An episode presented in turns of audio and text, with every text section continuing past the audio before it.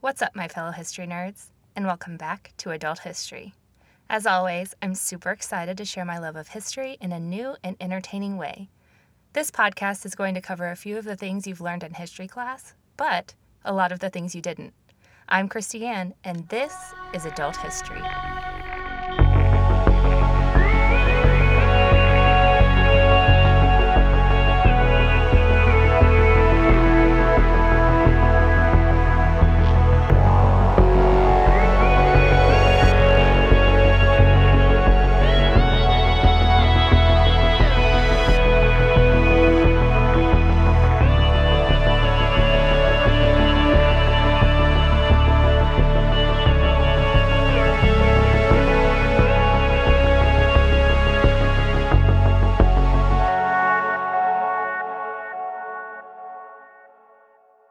This evening's lesson is going to recount the events that took place in Pripyat, Ukraine in 1986.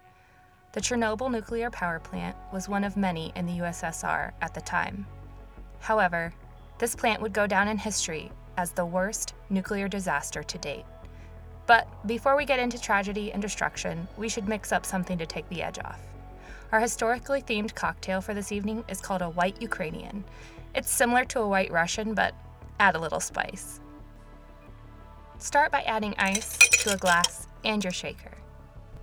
You'll need one ounce of vodka, one ounce of Kahlua coffee liqueur, one ounce of Malibu rum, one ounce of Bailey's Irish cream, one ounce of Frangelico hazelnut liqueur, and six to 10 ounces of milk. You'll also need one ounce of amaretto almond liqueur. Shake, pour, and enjoy. All right, history nerds, let's get started. Saturday, April 26th, 1986, started off like any other day for the plant workers at the local nuclear power plant in Pripyat, Ukraine. The men who were working the night shift at the Chernobyl plant were chatting about their plans for the weekend as they clocked into their shift. There was a scheduled routine test that was to be taking place that night, but the men knew it was just part of the job as usual. Now, the issue with nuclear reactors is that they need to be kept cool in order to keep the pressure and heat from causing an explosion.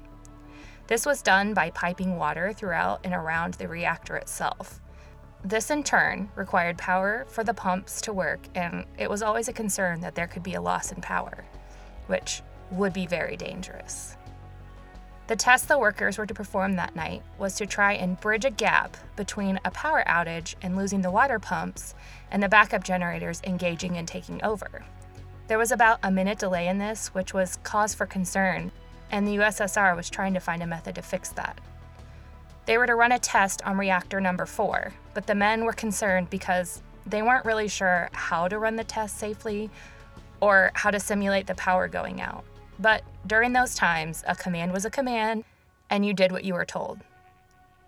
They were hoping to use the residual energy from the steam turbines near the reactor to bridge the gap between the power outage and the generators achieving full power. But as the men began to lower the power to the reactor to simulate the outage, the power actually dropped dangerously low to almost zero at this point. The men were told to continue the test even though there was evidence that the reactor had become unstable.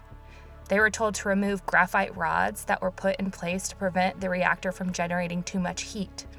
The idea was that removing the rods would help boost the power to the reactor, which it did, but the power level skyrocketed. The men hit the emergency shutoff switch and tried to reinsert the rods, but they jammed. Without those rods, the heat in the reactor climbed exponentially.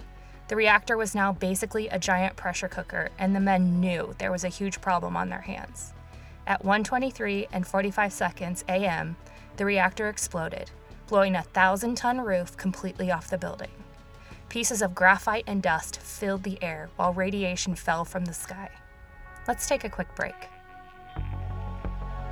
Now back to the lesson. The explosion left the men in complete shock. They thought they had been bombed or something, and they didn't realize at first that the explosion was actually the reactor in their plant.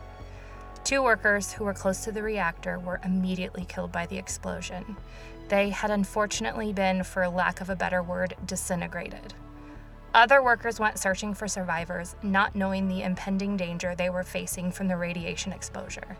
Firefighters immediately responded to the blast. The inferno burned for hours, and the first responders tried desperately to stop the blaze.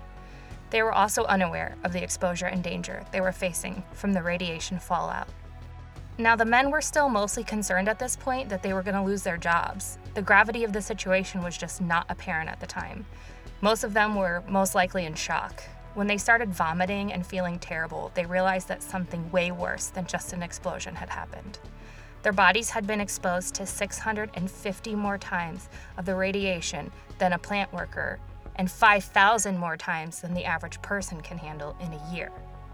The radiation was giving off such a brilliant light that people in the villages around went outside to see it and would also be exposed to extreme amounts of radiation. The workers were taken to the hospital where they tried to figure out just how bad their outlook was. And it turns out pretty bad. The men would die slow, painful deaths over the coming days and weeks. When radiation enters the body, it goes straight to where we make DNA and red blood cells. Slowly, it kills bone marrow and organs, and the patient basically melts from the inside out. 28 workers and first responders died during the first four months, and 19 more died over the next 20 years from radiation exposure. Let's take a quick break. Now back to the lesson. Now, you would think that the Russian government would be warning neighboring towns and countries of the explosion and potential nuclear fallout that could be heading their way, but not the case. An entire day after the explosion, a nuclear power plant in Sweden that was located some 620 miles away had their alarms go off, letting them know that there was a large rise in radiation. When they realized it hadn't come from their plant but somewhere else, the Swedish government contacted Russia asking if they had had an incident, and at first, Russia denied it. It wasn't until Sweden threatened to report them that they finally acknowledged a minor nuclear accident. Just wow. Government for the win. The official announcement from the Russian government to the people said there has been an accident at the Chernobyl nuclear power plant. One of the nuclear reactors was damaged. The effects of the accident are being remedied. Assistance has been provided for any affected people. An investigative commission has been set up. Yep, that's it. No big deal, but it was a really big deal. After the explosion, most residents went about their day as usual, and many started to become ill. Headaches and vomiting, as well as metallic taste in their mouth, were among some of the symptoms the people of Pripyat were experiencing. It took 36 hours after the explosion for the government to finally decide to order the evacuation of over 100,000 residents in or near the city of Pripyat. They were ordered to pack up important, necessary items but leave everything else behind because they thought that they were going to be able to come back. The initial order was just for a three day evacuation, but as we know, this was not the case. The evacuation was made permanent shortly after. The cleanup began. They had to remove over 100 tons of radioactive debris from the roof of the Chernobyl plant in order to prepare it for the sarcophagus, or concrete tomb, they would use to encase the nuclear reactor to decrease the leaking of radioactive dust into the atmosphere. It took seven months for workers to finish the construction, while other workers used a sticky gel fluid that would harden to clean the streets and nearby buildings. The gel would encase the radioactive material and it would harden. It would then be able to be peeled up and buried deep in the earth. The workers who spent months being exposed to radiation were given a special cleanup medal. Yeah.